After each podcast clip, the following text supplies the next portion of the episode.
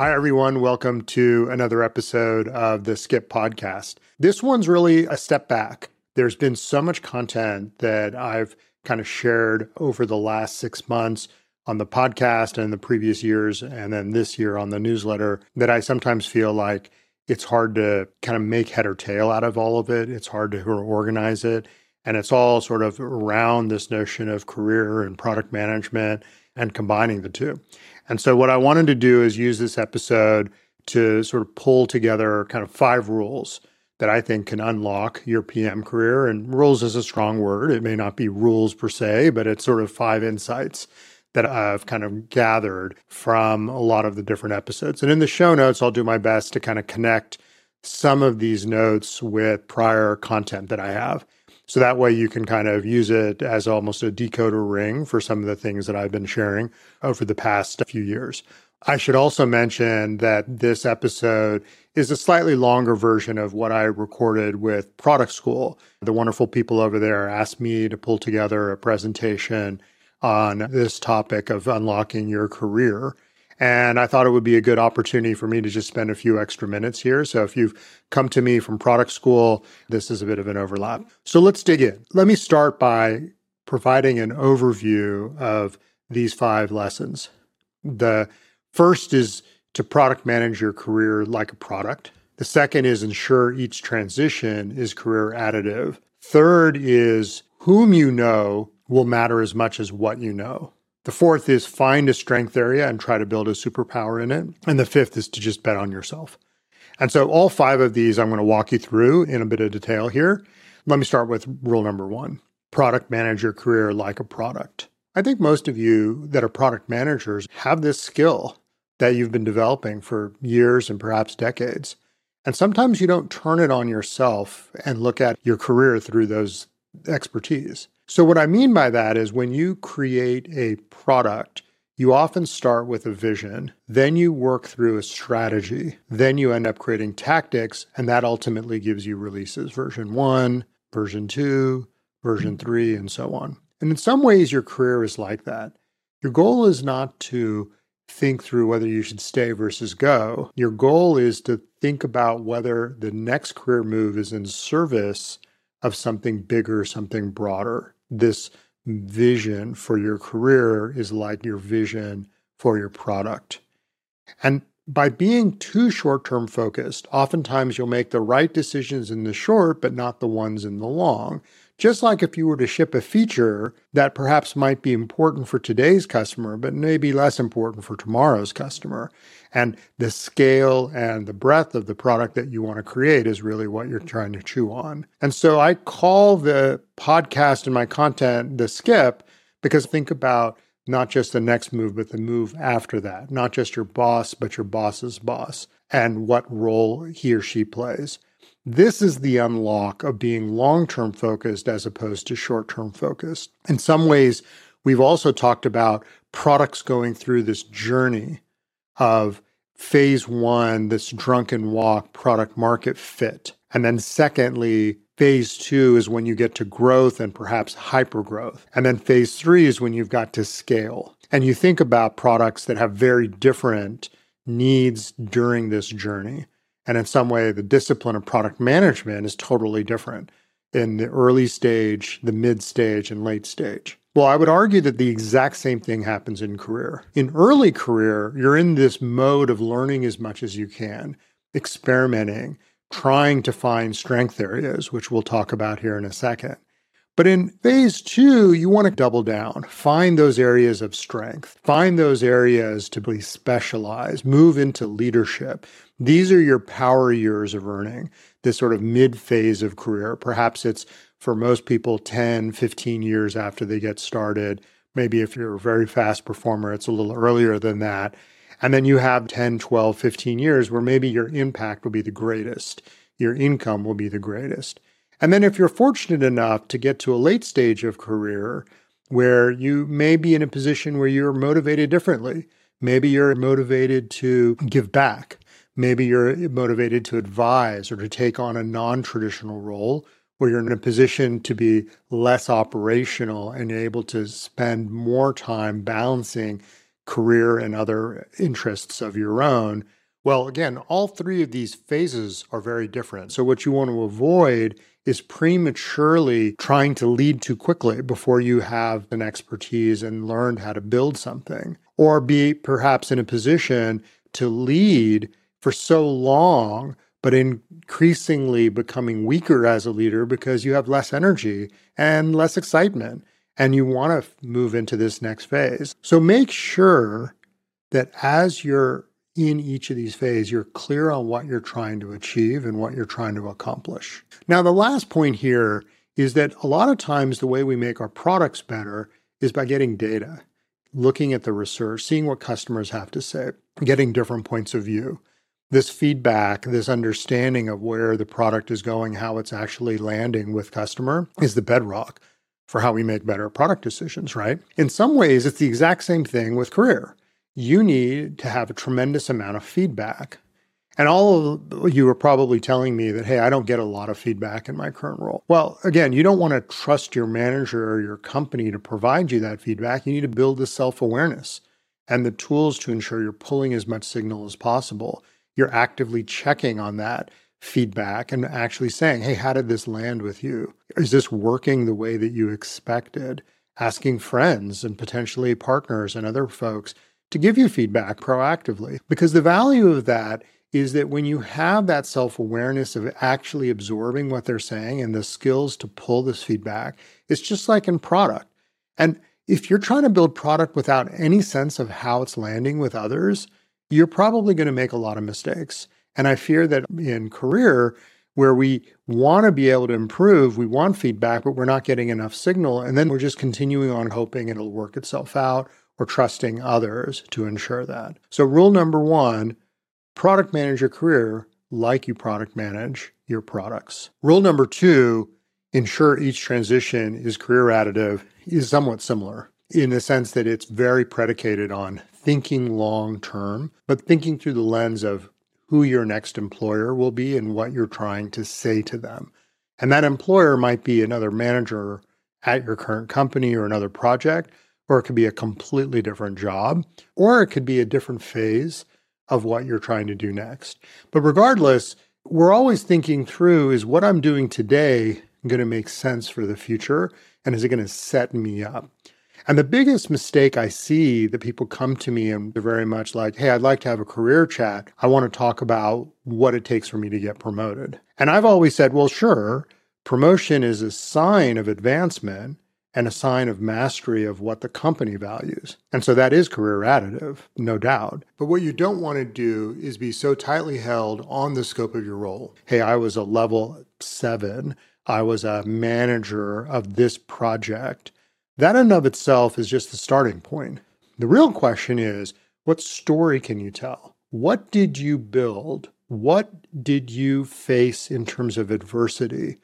What did you end up coming up with to solve said adversity? How did you bring your team together? What element and role did you play personally? The story is what people are going to want to know. They're not necessarily going to want to know just like what happened that you were in the room for. They want to know what part of the movie you played, not just that you saw the movie and understood it. And they certainly don't want to know just that you were a level X at this company because it won't translate necessarily to their new opportunity, the challenges that you then face. So, this is the key of making sure that you are thinking about your story today and ensuring that it's a strong story, ensuring that it will set you up well into the future. As a side note, if you're given two choices someone who had a substantive responsibility, but they had had that responsibility for some time and it had taken them some time to get there. And then you were to go back and look at someone who, for example, had grown quickly year after year, went from learning to developing a skill to practicing that skill to mastering that skill. And that skill might be translating a skill into an environment or actually building an actual expertise. The person who's adaptable, who's moving quickly through career, is almost certainly going to be the person you choose. And all too often, we don't tell the story of look at how fast that I've been able to figure things out. Instead, we get too fixated on here's what I know today and here's what the company has acknowledged. Because again, the new environment, the next project, they're all going to be how quickly can you solve today's problem that is probably slightly different than anything you've seen before and provide value. And so the growth rate is actually more important than the absolute value of your scope and the title and the level of leader that you are today at your company. And then lastly, one big caveat that a lot of people, particularly those in consumer, they will say, I'm very drawn to focus on products that I can practically use myself, products that I can tell my friends about, products and companies that I can be proud to be associated with, or missions are doing something very important for the world. And my viewpoint is absolutely strive for that, but recognize that behind the scenes, those companies and those products might not be career additive. They might be enjoyable on maybe during the interview. And you might get excited about, boy, I'm going to go join this great company. I use their products every day. Oh, I use their products too. I can't wait for you to be involved with them. And then you get there and turns out that nobody wants to hear what you have to say. Or turns out that your manager is not particularly good or the culture is terrible and it's very demeaning. It's not a place where you can be your true self. It's not a place where your efforts are actually acknowledged. Well, if you had to trade off a company that had the world's most boring product, a product that takes you 20 minutes to explain to your mother because they don't have any understanding of what you're doing, but you love the fact that your coworkers are very motivated to do a good job, that you're seen by the company, your manager is actually helping you advance and that cares about you. And ultimately, your best work is being presented but it's not the most important thing for the world. Recognize careers are long. This is a chapter in the book, perhaps even a few pages in the chapter in the book. And that if you're going to have 10, 12 jobs and you're going to work for 30, 40 years, it actually is more important for you to get ahead and to learn and to be seen and to do your best work than it is for you to have bragging rights on the name or the product or its personal connection. Sure, if it's a consumer product and you're a consumer crafter, it helps you to know the product in and out and to understand it. But it's just as important for you to take a product that you don't personally use and be able to drive value out of that too. Because in some ways, it's almost like it forces you to look at the data and be more clinical and principled on how things work so, rule number two is make sure each of these moves and the investments you make are career additive.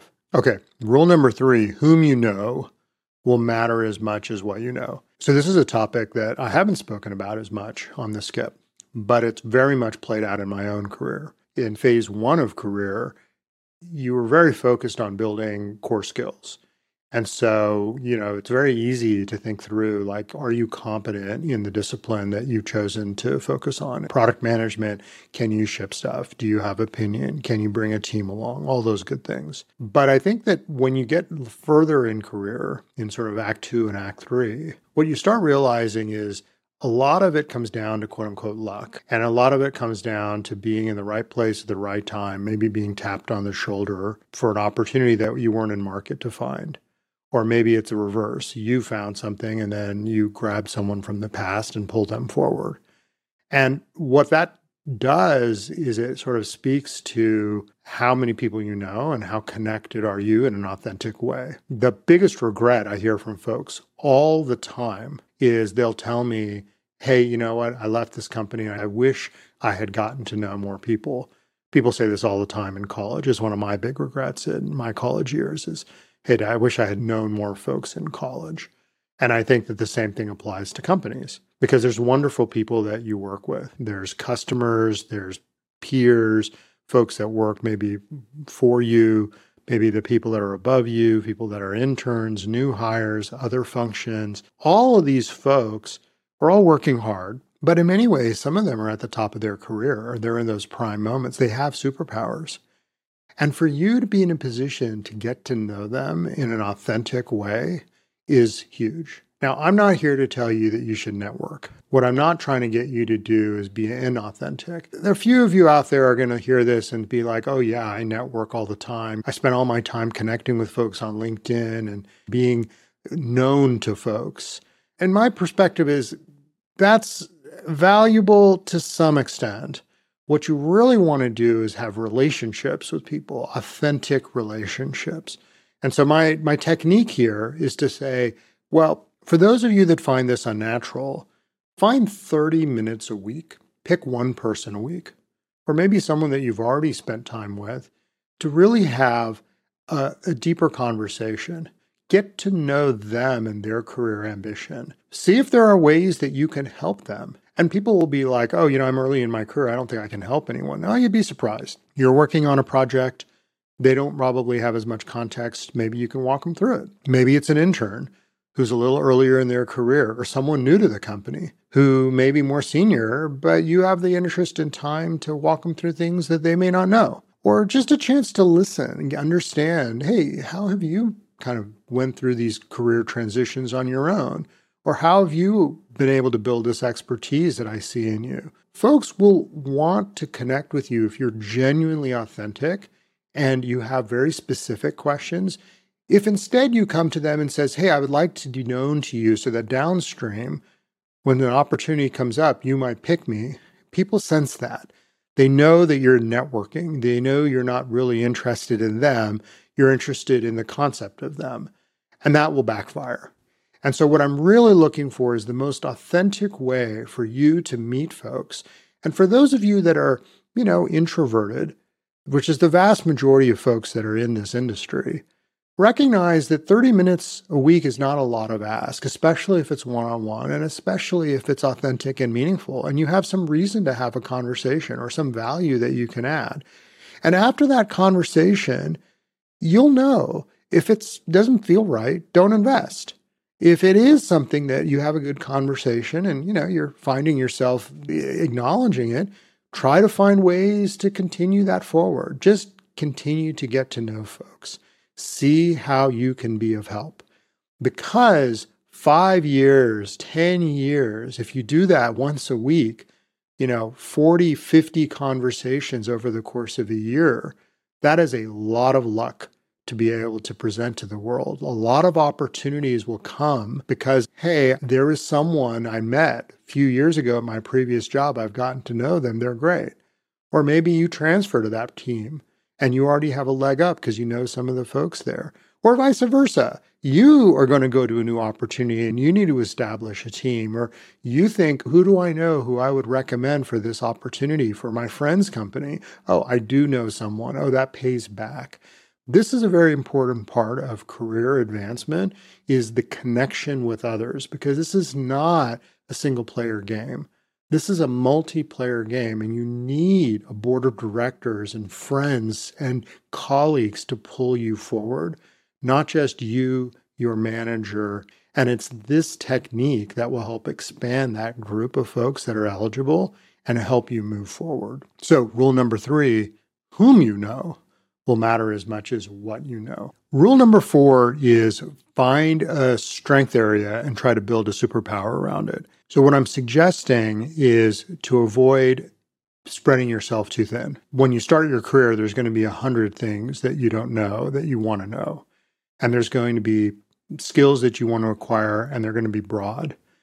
And just recognize that very few people are good at everything. And in fact, those that specialize and have a pretty good sense of where they spike are going to be much more effective in the job than those that are good at a lot of things but not great at any one thing. Because when you're building a team, you want to build strengths in different parts, and then the team comes together and in its whole will be able to move things forward. And I've spoken a bit about this in the podcast episode on the superpowers and how there are sort of six superpowers in product management. And the ones that I suggest here product crafting, growth, domain, market, organization, team. I go into a bit of depth on that episode. And I think that learning how to specialize relatively early, this is what's going to pull you forward because companies are going to look at you, projects are going to look at you and say, we need an expert here. And if you're not world class, if you're not in the top one or 2% in the industry, that's okay. Your goal is to find an area that you spike in and then make sure you're not deficient in any other major area. Make sure that when it comes to growth, it's not such a foreign concept that once you have a project going, you don't know what to do with it. Or make sure that you have a working knowledge of how a large organization can solve a problem. And it's not that you scale out of a role because once it starts to go and you have multiple teams involved, you struggle right? So you want to make sure that you're strong in one, but not weak in any. That's the goal. Now, this is especially important in today's market where the size of team that you've managed in the past or that you've been part of is less important than the story you tell about what you've built. And often the things that you've built and the adversity you've overcome is related to some of these skill areas. So if you have strong skill in one of these areas, you can tell a much stronger story.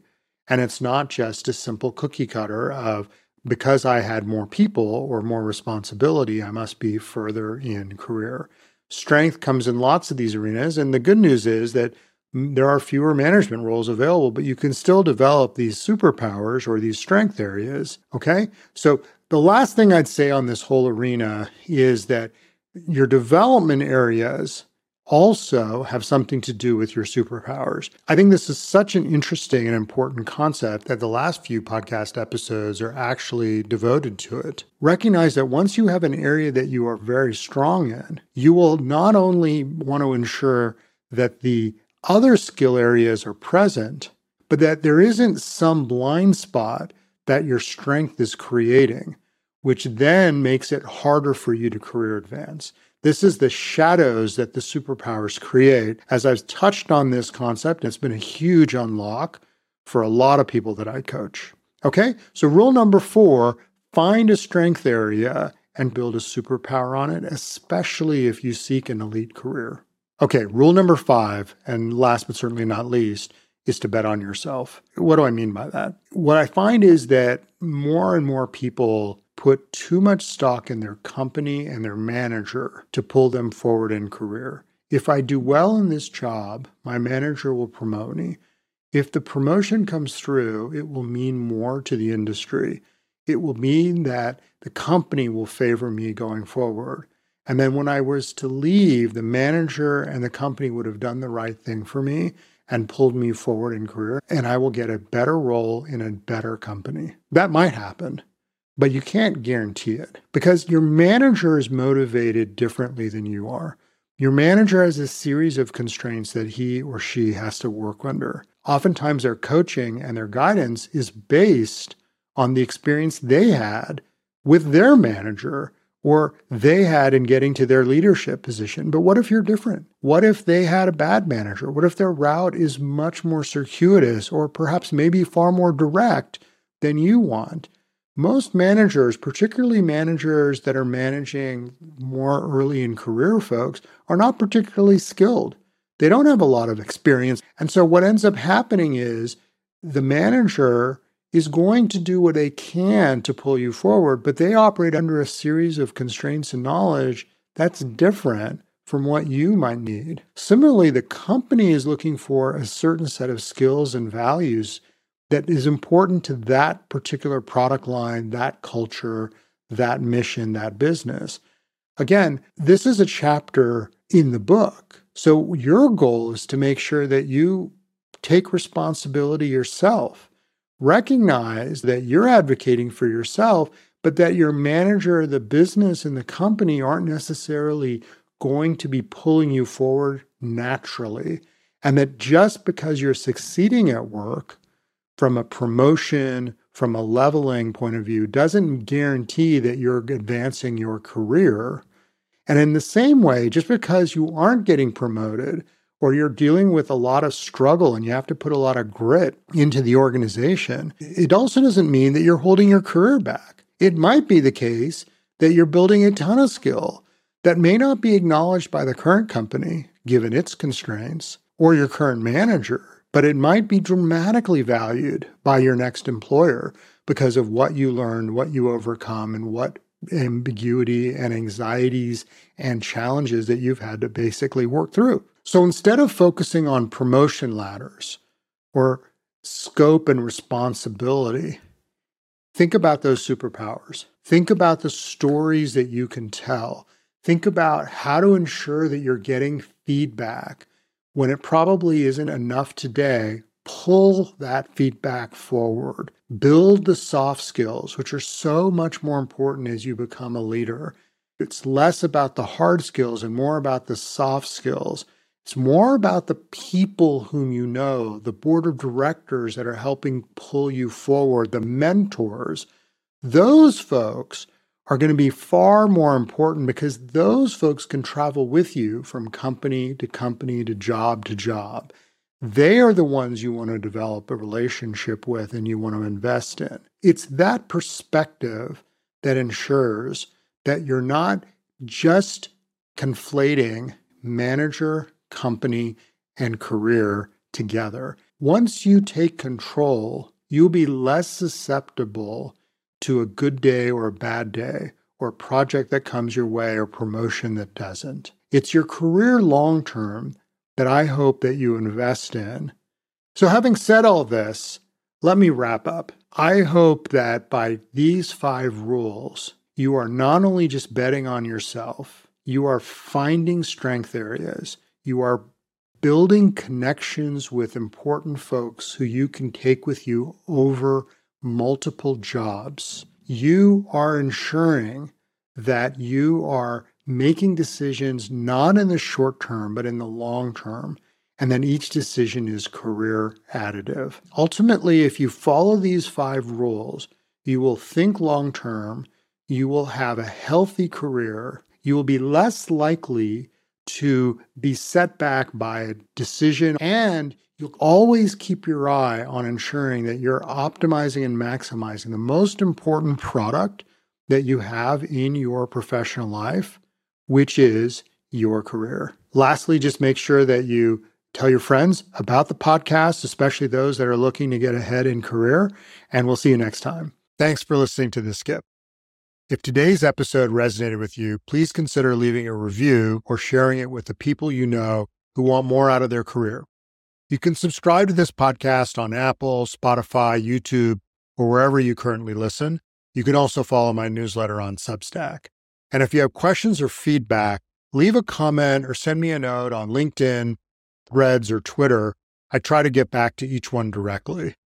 As always, I'm Nikhil, and this has been The Skip.